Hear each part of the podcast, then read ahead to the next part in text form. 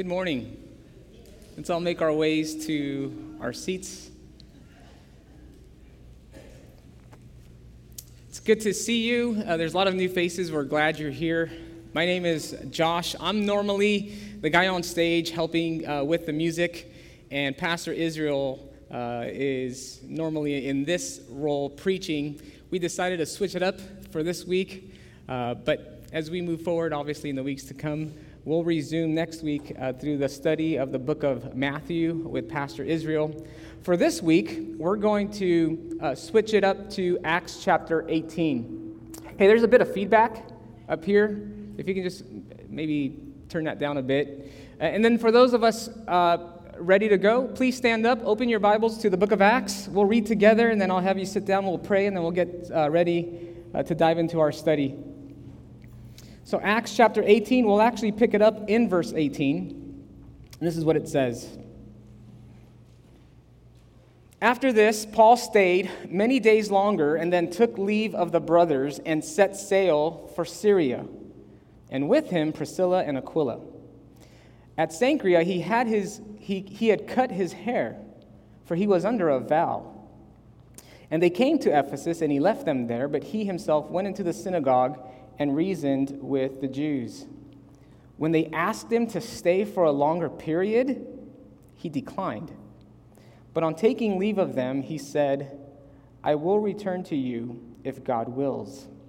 And he set sail from Ephesus. When he had landed at Caesarea, he went up and greeted the church, and then went down to Antioch. After spending some time there, he departed and went from one place to the next through the region of Galatia and Phrygia, strengthening all the disciples. Now, a Jew named Apollos, a native of Alexandria, came to Ephesus. He was an eloquent man, competent in the scriptures. He had been instructed in the way of the Lord, and being fervent in spirit, he spoke and taught accurately the things concerning Jesus, though he knew only the baptism of John. He began to speak boldly in the synagogue, but when Priscilla and Aquila heard him, they took him aside and explained to him the way of God more accurately. And when he wished to cross to Achaia, the brothers encouraged him and wrote to the disciples to welcome him. When he arrived, he greatly helped those who through grace had believed, for he powerfully refuted the Jews in public, showing by the scriptures that the Christ was Jesus. Pray with me.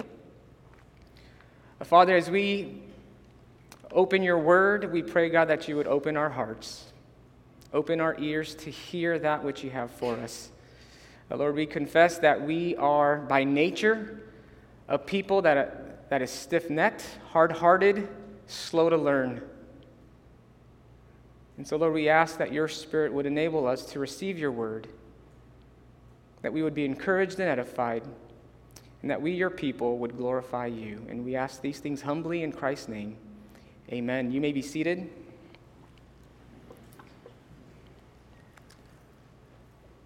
Still with your Bibles open, go ahead and look at verse 18. And you can follow along on the screen if you'd like. But in verse 18 of Acts chapter 18, it begins by saying, After this, Paul stayed many days longer and then took leave of the brothers and set sail for Syria, and with him Priscilla and Aquila. At Cenchrea, it says he had cut his hair for he was under a vow. That is a jam packed verse. It says uh, right off the bat, after this. After what? What just took place uh, in this chapter? Well, if you quickly look at Acts chapter 18, verse 1, you'll discover right away that Paul enters the city of Corinth. He's all alone by himself. He had left his friends Silas and Timothy uh, in Berea in the district of Macedonia. He's by himself by the time he gets to the city of Corinth. And he arrives with a bit of trepidation He's been to Athens right before the city of Corinth. He was ridiculed and mocked by some of the Stoic philosophers. They looked down on Paul. They're like, this guy's a babbler. He doesn't know, you know philosophy like we do. He was all by himself, so he didn't have the friendship and companionship of his buddies. Immediately after Athens, from chapter 17, we're in chapter 18, and again, he's still by himself. His buddies haven't caught up to him. And then he looks about the city and he notices that this city is unlike any other city that he's been to before. This one, for some reason, causes fear and weakness and much trembling. Now, if you know anything about Paul and his demeanor, he wasn't easily terrified. You, th- those who opposed him never moved him or shook him. But for some reason, now he's in the city of Corinth in Acts chapter 18, and he's fearful and he's weak and there's trembling. And you might ask, how do we know? Because he would later write to the Corinthian church. He, he goes to the city of Corinth, he has this experience, he leaves eventually after a while, and then he would later write the Corinthian church. And in 1 Corinthians chapter 2 verse 3 he says, "I came to you in weakness and fear and with much trembling. In fact, Jesus himself in a vision shows up. If you look in verse 9 and 10, go ahead and skim in Acts chapter 18. Jesus shows up and he says, Hey, Paul, don't be afraid. Don't stop speaking. I, I know you're afraid. Because there was something about the city of Corinth that was a little bit different than what Paul had experienced, and it brought about for Paul weakness, fear, and much trembling. We know that the city of Corinth was a place of idolatry, pagan worship, uh, moral corruption, and sexual perversion, and Paul was by himself. But as you go through the book of Acts uh, in chapter 18, what you see is that Jesus really takes care of Paul, and Jesus also shows care for the city of Corinth. And what you'll see right away is that what Jesus does for Paul is he brings Paul to a lovely couple by the name of Aquila and Priscilla. It's interesting because this couple, uh, this married couple, share the same career path as Paul. They're tent makers, and so was Paul. I love how the Lord does that. And so they share this common uh, experience in their work. But not just that, Aquila and Priscilla, they practice hospitality, they feed him, they encourage him, and Paul continues to get more and more encouraged in this city. But Jesus does something else for Paul. He brings back his friends, Paul's friends, Silas and Timothy. And what they bring with them for Paul is finances to support him so that Paul doesn't have to keep working and making tents. He can actually just preach the gospel. In fact, Paul recounts this in 2 Corinthians chapter 11 verse 9 his friends had previously been in the district of Macedonia and Berea.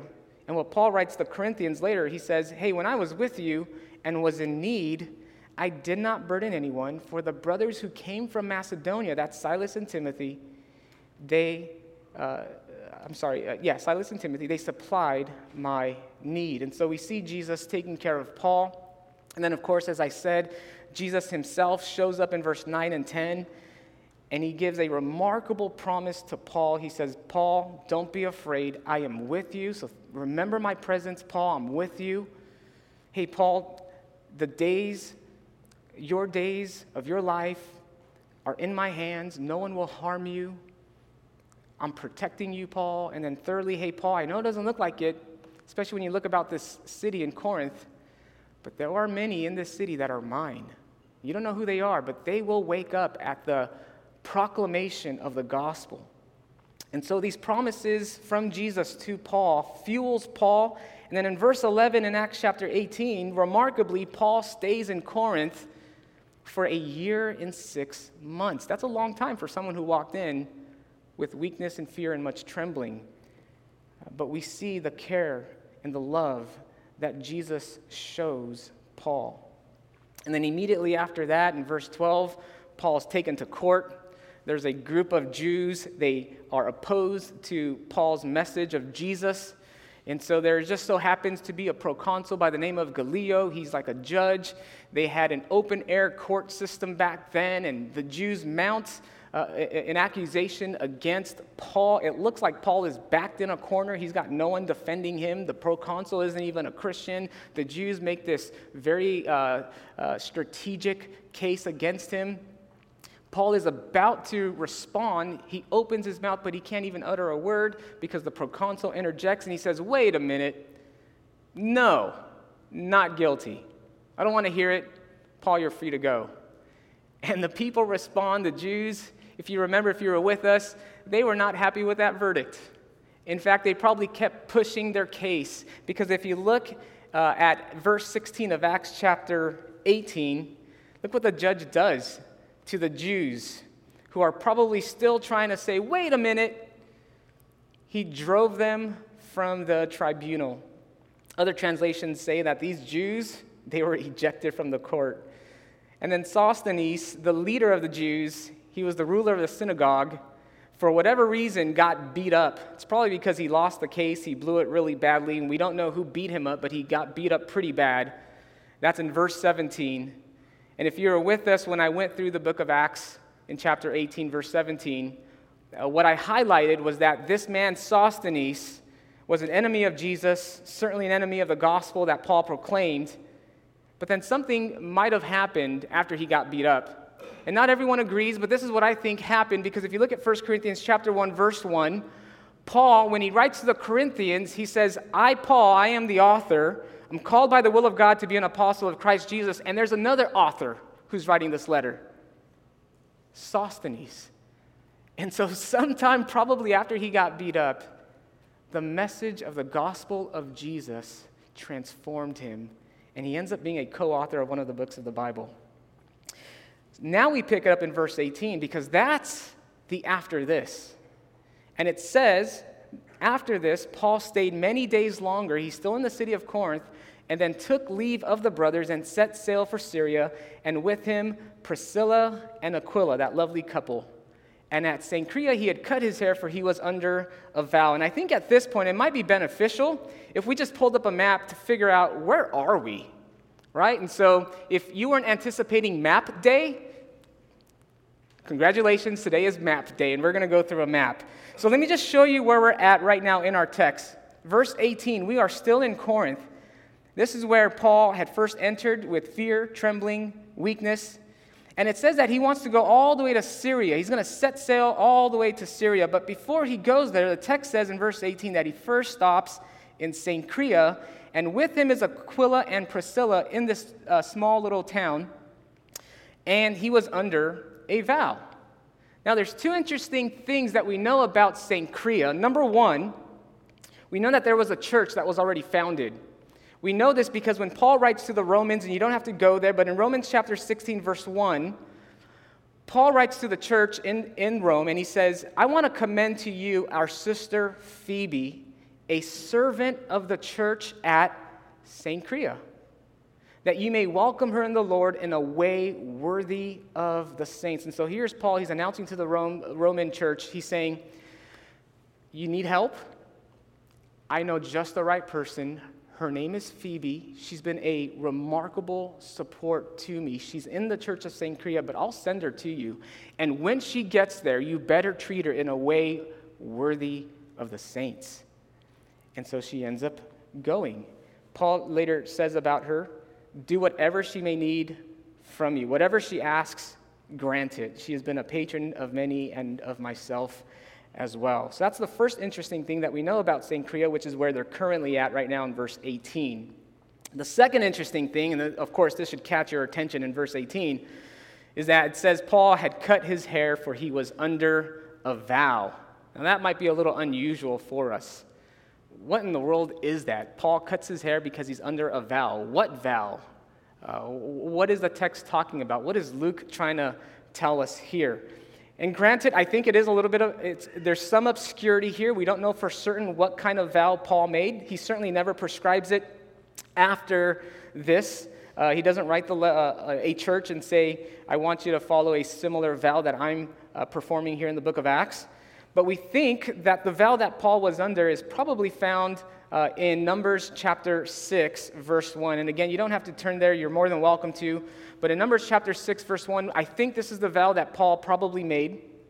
And here's the Lord, he's talking to Moses, and he, and he brings up this special vow, vow that involves uh, the cutting of hair. And this is what uh, the Lord tells Moses with, with regard to this vow. Numbers chapter 6, verse 1 the Lord spoke to Moses, saying, Speak to the people of Israel and say to them, When either a man or a woman makes a special vow, the vow of a Nazarite, to separate himself to the Lord, he shall separate himself from wine and strong drink. He shall drink no vinegar made from wine or strong drink, and shall not drink any juice of, of grapes or eat grapes, fresh or dried. In other words, he shall not have any strong drink. In fact, I don't even want him to eat grapes.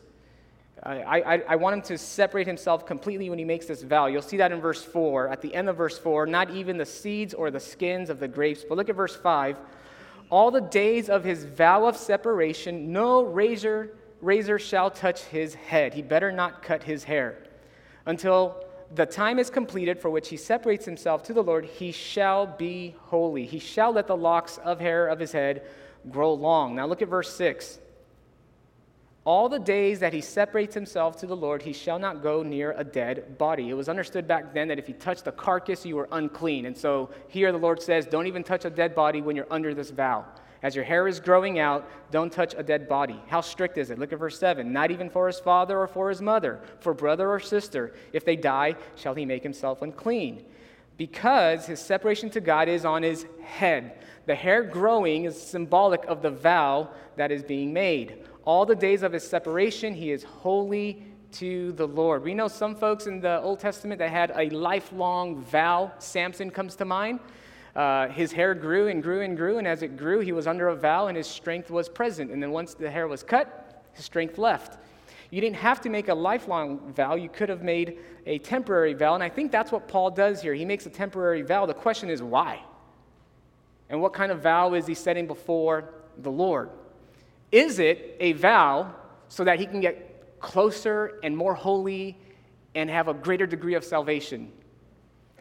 Most likely not. In fact, no. If you know Paul's theology, that just wasn't his theology. He never thought that your hair can somehow lead you to uh, salvation. And so, what most scholars believe, and I tend to agree, therefore you should too, just kidding. But what most scholars say is that given the experience that Paul just had in Corinth, where he first walked in fearful with weakness and trembling, and the fact that Jesus came through for him, what Paul is doing is he wants to express thanksgiving to the Lord as he continues to embark on this journey of his. And so Paul must have been thinking, well, what, how can I express gratitude to my Lord? I know, I'll go back deep into the recesses of my Jewishness. I'll pull out this vow and I'm going to express thanksgiving and ask for protection as I set sail. And that's what I think Paul does. He's under this vow, he's saying thanks, he's asking for protection, and so he lets his hair grow and then he cuts it. And what you had to do then is you took your hair and you went to Jerusalem and you sacrificed it, and that's exactly what I think Paul is doing here, and you'll see why. And so look at verse 19 and specifically verse 20. So Paul has this hair. He's in verse 19. They go to Ephesus, him, Aquila, and Priscilla, and he left them there in Ephesus. He's still in Ephesus, but he went into the synagogue and he reasoned, he reasoned with the Jews. That was his custom. Now, what was unusual was that they asked him to stay for a longer period of time. Usually, when Paul steps into a synagogue and he starts preaching, the Jews are opposed and they say, Get out of here. But over here, he has success. And they ask him to stay for a longer period of time. And how does he respond? He declined. He probably wanted to get to Jerusalem right away to complete the vow. And so that's what we see uh, in verse 20. He declines. He wants to go in haste. So if I bring up the map again, let me just show you what verses 21, 22, and 23 uh, are, are getting at. So in verse 21, if you just follow along with me right now, he was at Cenchrea. That's where Phoebe was sent from to, to the church in Rome. They go all the way to Ephesus. It's Paul, Aquila, and Priscilla. Paul goes into the synagogue. He's got his hair. They ask him to stay. He declines. Aquila and Priscilla hang out here in Ephesus, but he himself, that's Paul, the text says in verse 21 on taking leave of them, he said, I will return to you, you Ephesians, if God wills. And he set sail from Ephesus. In verse 22, it says, When he landed at Caesarea, that's this place here, he went up to Jerusalem. The, our text in the ESV does not say Jerusalem, but everyone knows that when the, when the text says you go up you're going up on a higher elevation to Jerusalem. And so some of your translations actually put that in the text, and it says that he goes up to Jerusalem. So that's what he's doing here. He goes up, he greets the church in Jerusalem, he completes his vow. Luke never records that he completes his vow, but that's probably the likeliest of, of, of, of places where he would have done that. And then it says that he goes down to Antioch and he completes his second missionary journey. Paul's done with his second trip. And what he does in Antioch is he gets refreshed. You'll see that in verse 23 after spending some time there. That's in Antioch. What does Paul do? He departed and went from one place to the next through Galatia and Phrygia. So he restarts this entire trip all over again, and his sole purpose is to strengthen all the disciples. He just started his third missionary trip. And so I love what Luke does. What Luke does is in two verses, he wraps up 1,500 miles of Paul's journey. And he goes, Paul's leaving, we're seeing him go, and I want to turn your attention to verse 24. Back in Ephesus, we're going to look and learn about, look at and learn about a man named Apollos. So Paul is starting his third missionary trip, and at the same time, there's a new person who shows up on the scene. His name is Apollos. You'll see that in verse 24. So let's look at verse 24. So Paul's already started his third trip. We're back in Ephesus with Aquila and Priscilla. Verse 24. It says this Now a Jew named Apollos, a native of Alexandria, came to Ephesus. He was an eloquent man, competent in the scriptures. He had been instructed in the way of the Lord, and being fervent in spirit, he spoke and taught accurately the things concerning Jesus, though he knew only the baptism of John. He began to speak boldly in the synagogue, but when Priscilla and Aquila heard him, they took him aside and explained to him the way of God more accurately. Now, listen, we are introduced to one of the most influential, one of the most prolific, powerful speakers in Christian history we get little bits of clues in this text that tells us the type of person Apollos was. Look at verse 24 in the beginning. He was a native of Alexandria. Alexandria was in Egypt, and it was an important city. It was a very intellectual city. It rivaled Athens. In fact, many believe that at this point, Athens was on the decline in terms of its intellectual capacity, and Alexandria surpassed it. I began to think, how can I communicate to you just how um, academically centered uh, Alexandria was? And I'm like, what is it in the US that would be similar to Alexandria? And then I thought, Massachusetts, Boston, you got Harvard, Yale, MIT. That was Alexandria. If you wanted to impress your friends, what university are you going to? Today you would say, I'm going to Harvard. Back then you would say, Alexandria. And that's where Apollos is from. Uh, he was likely a scholar. He was naturally gifted in speech. Verse 24 says that he was an eloquent man. He had the power of persuasion. He was the type of speaker that if, if he was at a conference and you paid the entrance fee and you were like, man, this, this is a lot of money to get into the conference. There's like 30 speakers, but I don't care because I want to listen to Apollos. That's how powerful he was in his speech. Uh, he uh, would uh, probably um, uh, create just a crowd around him, people who just were drawn into the way that he spoke. He was remarkably gifted and talented, and he had this natural ability to connect with his hearers. Uh, Paul, on the other hand, Paul was a great speaker too, but he never, in fact, he said, I, I don't have eloquence. In 1 Corinthians chapter 1 verse 17, you don't have to turn there, but Paul says, I did not come with eloquence. And so as gifted as Paul was in preaching, he did not have the eloquence that is described here uh, with regard to Apollos. In fact, if Apollos' students and listeners had a smartphone, which of course they didn't, but if they had a smartphone or some kind of internet connected device and they were able to go to ratemyprofessor.com and they wanted to rate Apollos, they'd give him the highest ranking. Now you might say, Are you sure about that? Yes. Let me show you why. All right, so in 1 Corinthians chapter 1, verse 11, again, you don't have to turn there. But what Paul does is Paul writes to the Corinthians and he hears a report about how the believers in the city of Corinth are behaving, and he doesn't like some of the report. In one of the reports, it's, it's shared that some of the believers are quarreling among themselves in terms of which teacher is better. And they're, they're fighting with one another, they're, they're divisive. And Paul says, It has been reported to me by Chloe's people, this is 1 Corinthians 1.11, that there is quarreling among you, my brothers. Well, what's the quarreling about? Verse 12, he says, What I mean is that each one of you says, I follow Paul, or I follow Paul, or I follow Cephas, that's Peter, or I follow Christ. And so, what Paul is saying is, man, there's so much infighting. You're trying to figure out who's a better teacher. Some of you say, I follow Paul. Some of you say, I follow Peter. Some of you say, I follow Christ. But he also mentions Apollos. Some of you say, I follow Apollos. Now, Paul corrects that and he says, Don't be foolish. I didn't die for you. Peter didn't die for you. Apollos didn't die for you. Follow Jesus. But Paul mentions Apollos. There's some say I follow Paul. That's a heavy preacher. Peter, Jesus, and Apollos is ranked among them. Now, of course, they should not be quarreling, but that does show us that Apollos was a master teacher. In fact, I love what Paul uh, says about Apollos in 1 Corinthians chapter 3 verse 6. Paul says, "When I came to you, I planted, I scattered the seed of God's word.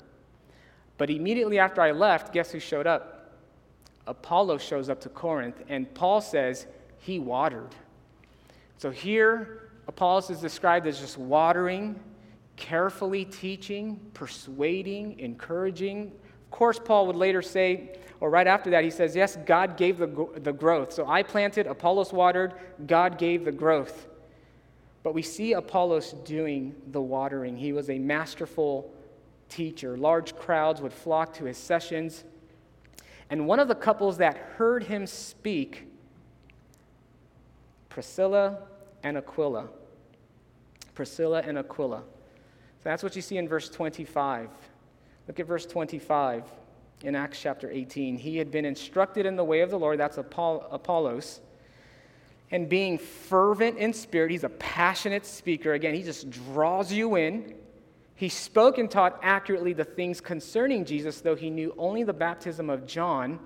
He began to speak boldly in the synagogue, but when Priscilla and Aquila heard him, they took him aside and explained to him the way of God more accurately. So, as powerful and passionate and competent as Apollos was of the Old Testament, he did not fully know all of the ways of God. He did not know fully the gospel of Jesus. Now, you might say, well, wait a minute. It says that he taught accurately the things of Jesus. He did, but up to the baptism of John. The baptism of John was just a baptism of repentance. John was announcing, the Messiah is coming, clean yourselves. Get rid of the filth, repent. Because you can't look like this and behave like this when the Messiah shows up. And that's what Apollos would have understood. But he didn't know the full extent of the gospel of Jesus. He didn't know all the ways of God. But what we do know is that he took seriously the word of God. And so when Aquila and Priscilla uh, take him aside privately, that's another sermon, by the way, how to correctly rebuke someone. Don't do it publicly and put them to open shame. But what they do is they take him aside privately and they go over the scriptures.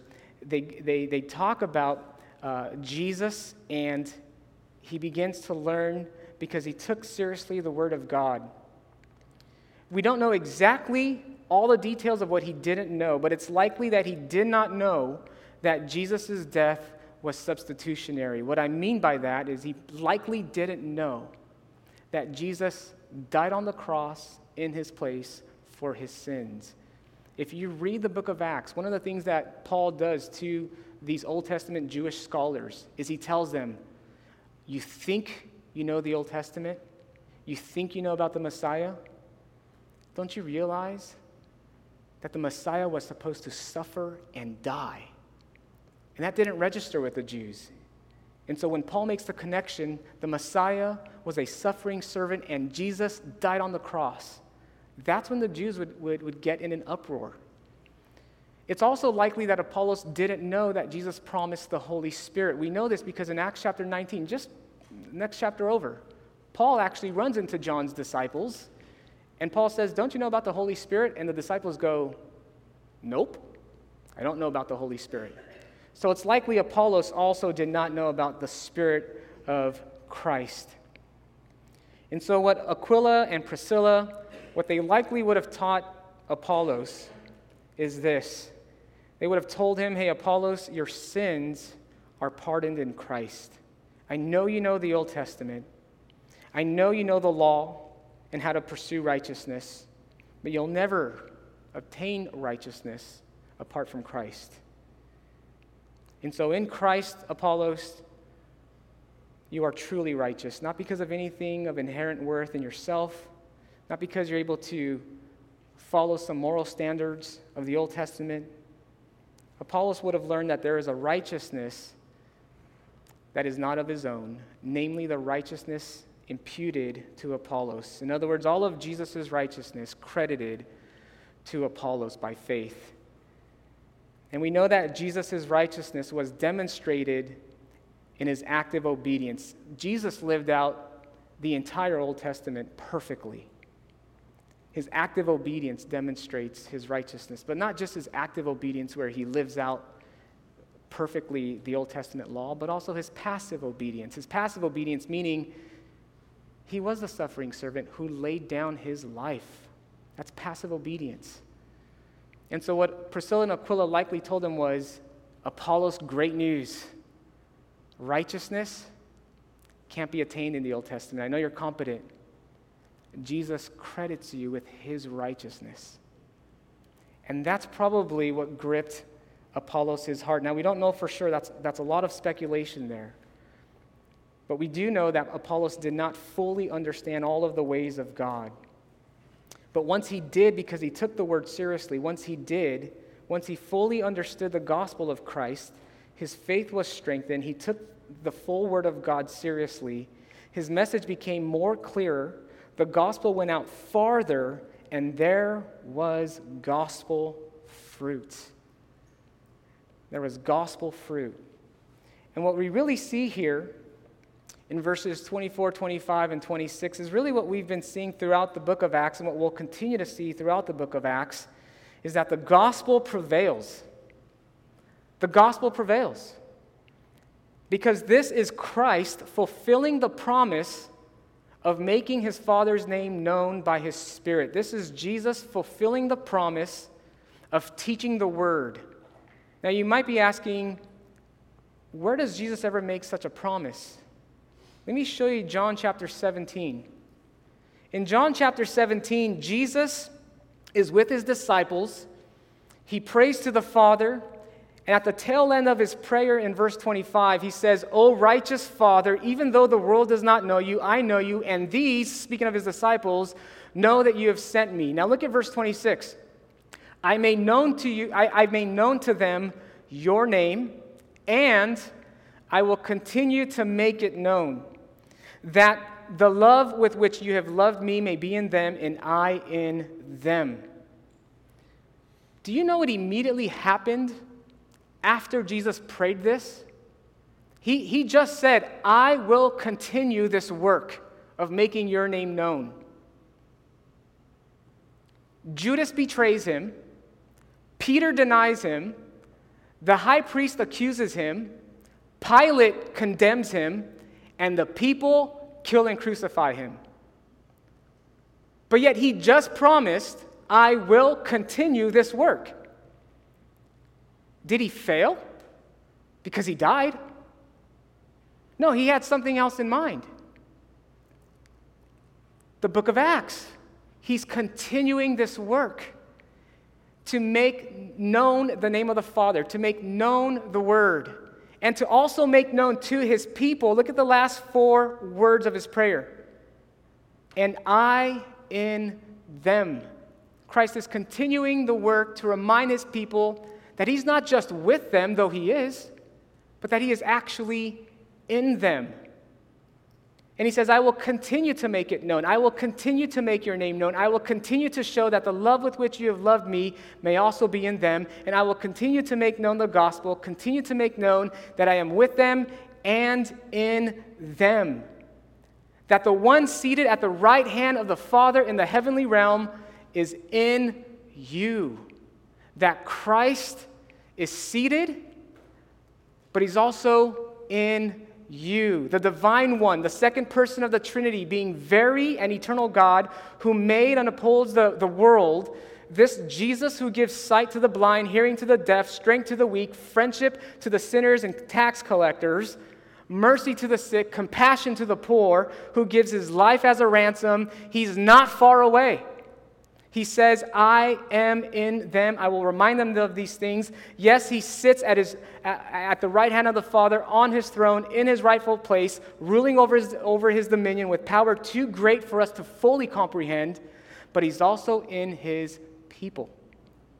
In Colossians chapter 1 verse 27, Paul alludes to this. Paul says, God chose to make known how great among the Gentiles are the riches of the glory of this mystery. What mystery? Which is Christ in you, the hope of glory.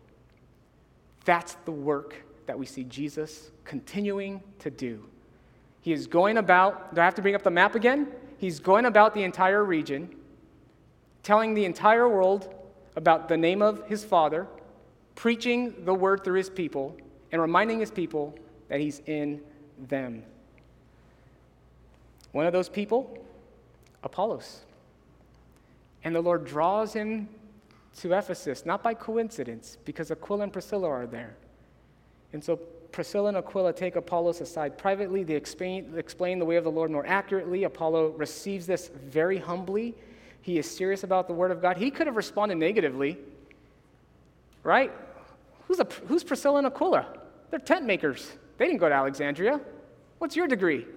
I make tents. I work with leather. Yeah, so maybe you should sit this one out, Priscilla, Aquila. I've got this. I'm studied. He doesn't do that. He's humble, he receives the word, he's serious about the word, and he's gripped by what he just learned. And now he's fueled to continue the work. Look at verse 27. And when he wished to cross to Achaia, by the way, the capital city of Achaia, as we learned before, is Corinth. So we're seeing Apollos slowly getting closer and closer to Corinth, where he will do the watering. When he wished to cross to Achaia, the brothers encouraged him. These are the brothers in Ephesus. And so they wrote to the disciples to welcome him. When he arrived, now look, he greatly helped those who through grace had believed. Verse 28, I love this. For he powerfully refuted the Jews in public, showing by the scriptures that the Christ was Jesus. Other translations say he was vigorously refuting the Jews. He kept doing it. The word for refuted is an imperfect tense, meaning he kept refuting, he kept refuting. Uh, he was a master. And now he's a master even in apologetics.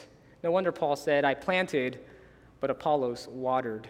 Ultimately, God caused the growth. Why? Because Jesus is fulfilling the promise of making his Father's name known Jesus is fulfilling the promise of getting the gospel out. Jesus is fulfilling the promise of reminding his people that he is in them. How do we apply this passage? Paul leaves, he begins his third missionary journey. We turn our attention to Apollos, a remarkable preacher. What do we do with this? Well, let me give you two big ideas.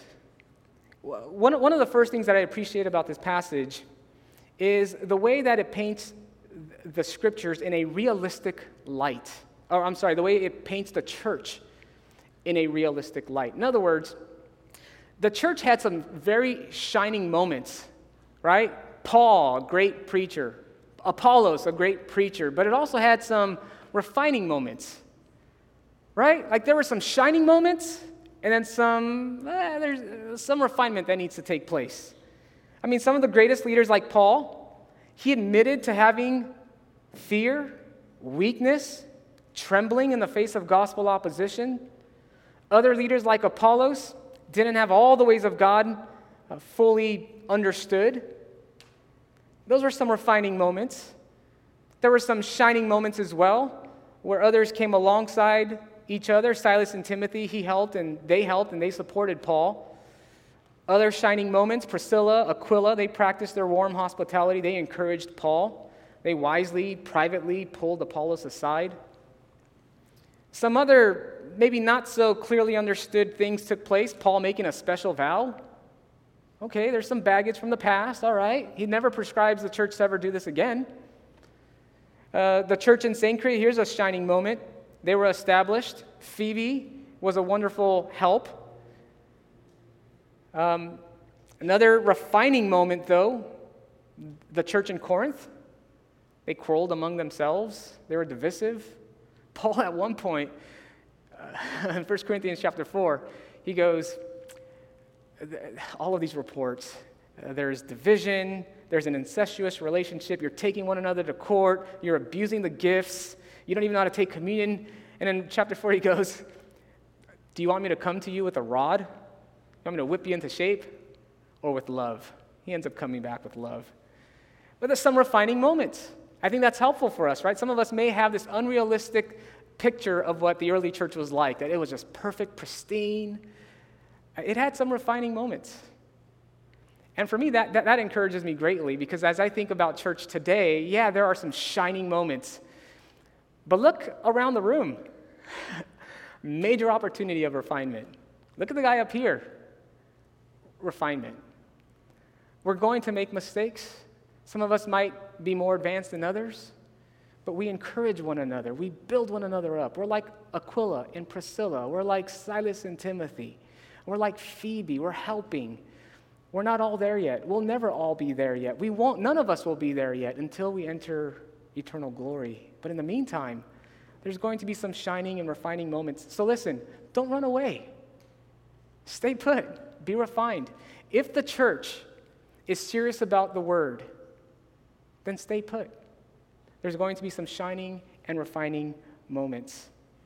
But number two, the other thing that I think we can uh, apply from this passage take the Word of God seriously. Apollos did. This is the work of, of, of Christ. He wants to continue to make known his Father, his plans. We must take the Word of God seriously. And we see this in various ways from our study this morning. Think about that. Priscilla and Aquila, they take the word of God seriously. They practice warm hospitality, wise counsel. Silas and Timothy, as I mentioned earlier, they brought financial support to Paul. And Jesus himself shows up in a vision in the middle of the night, giving Paul a promise, threefold promise. Paul, right now, he's taking the word seriously. He's going out on his third missionary journey. He's strengthening the churches. He's proclaiming the good news. Apollos receives the guidance and then in, in turn, he goes and he encourages the brothers. Phoebe, as I mentioned, leaves Cenchrea to go to Rome. She's going to help the believers. They take the word of God seriously. This was their preoccupation. You can tell that they did not consider the word casually or carelessly. And let me just say this when we don't take the word seriously, we will be in danger of being either hard hearted, self confident, or worldly and ineffective. I'll say that again and I'll show you where I get that from. If we don't take the word seriously, we are in danger of becoming hard hearted, self confident, and worldly and ineffective. We studied this with Pastor Israel a few months ago in Matthew chapter 13, where Paul gives, or Jesus gives a parable of a sower who just casts the seed, the seed representing God's word. And it lands on different types of soil, some hard, some rocky, some thorny. And so Jesus explains this. The disciples say, What does this mean? What is this parable of the sower who casts out the seeds on all kinds of different soil? So Jesus explains in verse 19 of Matthew chapter 13 When anyone hears the word of the kingdom and does not understand it, the evil one comes and snatches away what has been sown in his heart. This is what was sown along the path. This is the first path. It's a hard path. It's hard. Here's path number two, or soil number two. As for, as for what was sown on rocky ground, that's the second one. This is the one who hears the word and immediately receives it with joy, yet he has no root in himself. That's a key phrase. That's self confidence. Endures for a while, but when tribulation or persecution arises on account of the word, immediately he falls away, will not stand. Here's the third as for what was sown among thorns, this is the one who hears the word, but the cares of the world, the deceitfulness of riches, choke the word, and it proves unfaithful. What Jesus is getting at is you must be number four. As for what was sown on good soil, this is the one who hears the word and understands it. He indeed bears fruit and yields, in one case, a hundredfold, in another 60, and in another 30. Listen, have you become hard hearted? When you hear the word, is there a carelessness, a casual hearing, or a casual approach to it? or even a cynical approach. That's the seed that was thrown along the hard path, not on soil. Are you hard hearted? Or have you become one with false joy? Jesus says you're in a dangerous place. You receive the word with joy, but you will not endure to the end because the seed is grounded in self. It will not take root. Seed grounded in self will not take root. And so there's this. Um, there's this attitude of trying to show yourself a lot more confident than you should be, that you're really strong and you're successful. And you might fool some people here and there, but you will not stand. Jesus says in verse 21 it endures for a while, but when difficulty arises on account of the word, you will not stand. You hear the word, you think how strong you are to, to, to uh, to apply the word by yourself in your strength with confidence. You're smiling all the time. You, you give off an appearance of joy, and then suddenly opposition comes and you don't stand. There's too much confidence in yourself. We think that we're stronger than we really are. That's flattery. What the Bible says is you're not that strong, but Jesus is. Trust in Him and ask the Spirit to apply the word so that you're not hearted or not hard-hearted or self-confident. And ask the Spirit to make your soil of your heart good because you can't make it good. We need the sower to make it good. Or perhaps you're overly concerned with the cares of the world. Your mind is so preoccupied on the things of the world it's all you think about, it's all you do, it's all you pursue, it's all you chase. Maybe you, you wonder if, if, even financially, if I just hit this mark, I'll be secure. And your days are spent consuming worldly things, chasing after lesser things. You will get choked out. The word will get choked out. And you will be ineffective. Some of you, some of us, were ineffective. We wonder why pursuing worldly things. We're treating the word casually, carelessly, not seriously. But here's Apollos, Priscilla, Aquila, Paul, Timothy, Silas, Phoebe. They deal with it seriously. And see, what we need is we need for the sower, Jesus, to make the soil of the heart good. So that when you hear and receive the seed of God's word, you will bear the fruit of the sower's work. We, by nature, have soil that's hardened and hostile to the seed of God's word. All of us. We, by nature, have soil that's hardened and full of thorns and thistles. By nature, the soil of our hearts are covered with such a deep stain of sin that we need one outside of us to change the soil. One who patiently cares for the ground, and one who ultimately makes it good and causes the growth. And that's what Jesus, the great sower, does.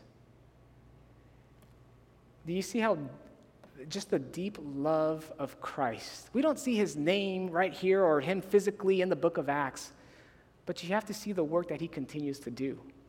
He's patient with Apollos, patient with you and I.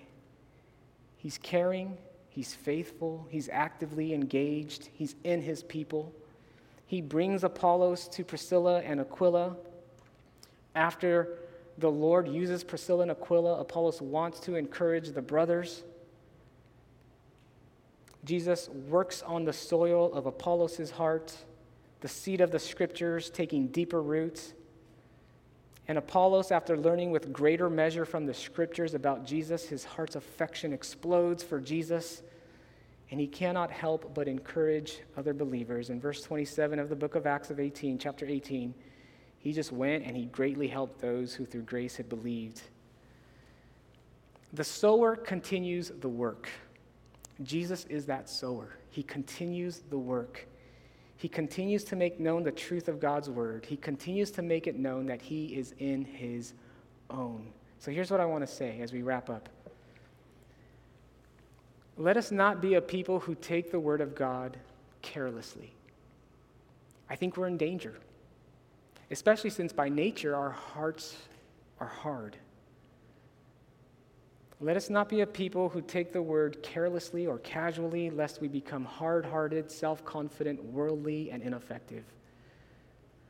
Rather, by the grace of Christ, may we become a church that takes the word seriously, that takes discipleship seriously, encouraging one another seriously, caring for our own seriously, the observing of communion seriously, singing together seriously praying seriously, gathering seriously, all fueled by the deep love of Christ, empowered by his Spirit to the glory of God. And so let me wrap up with a prayer from one of um, the prayers of the Valley of Vision. I think it really encapsulates, encap, encapsulates, I'm pronouncing that wrong, that really highlights. um, not an eloquent speaker, by the way, not Apollos. Josh, nice to meet you. All right uh, that I really think brings home uh, the truth of, of handling the word seriously. And once we do that, the way it affects how we engage in gospel work. You can follow along as I read. O Savior of sinners, thy name is excellent, thy glory high, thy compassions unfailing, thy condescension wonderful. That's him stepping down to this earth thy mercy tender. I bless thee for the discoveries, invitations, promises of the gospel. For in them is pardon for rebels, liberty for captives, health for the sick, salvation for the lost. I come to thee in thy beloved name of Jesus Re impress thy image upon my soul. Raise me above the smiles and frowns of the world, regarding it as a light thing to be judged by men. May thy approbation, the, the seeking of your will and pleasure, may that be my only aim, and thy word my one rule. Make me to abhor that which grieves thy Holy Spirit, to suspect consolations of a worldly nature to shun a careless way of life, to reprove evil, to instruct with meekness those who oppose me, to be gentle and patient towards all men, to be not only a professor, but an example of the gospel, displaying in every relation, office, and condition its excellency, loveliness, and advantages.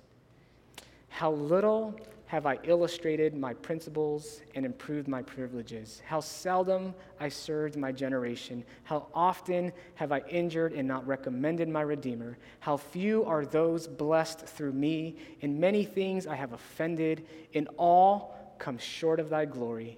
Pardon my iniquity, for it is great. Pray with me.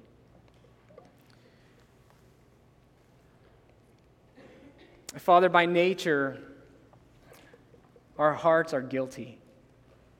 They're hard, they're self confident, chasing after lesser things.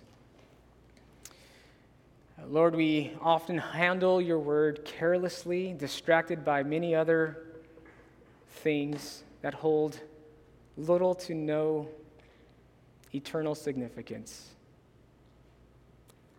And so, Father, we come to you with our hearts prone to hardness asking that by your Spirit you would soften the soil, you would make it good, and that your seed would take deep root, that we would take the word seriously. Help us to be a church that encourages one another, builds one another up. Remind us, Lord, that there will be shining moments, but there will also be some refining moments, and all of these things are the work of your beautiful Son and your Holy Spirit. Help us, Lord, to be encouraged as we learned once again that your excellent Son, Jesus, is in his people. And may that encourage our hearts as we go about our day and weeks and months ahead, if it is your will. Lord, we thank you that you're always with us. We thank you that you're present. And so, Lord, may you, by your word, grow your church, strengthen your church, and help us, Lord, to be effective for gospel work. In Christ's name we pray. Amen.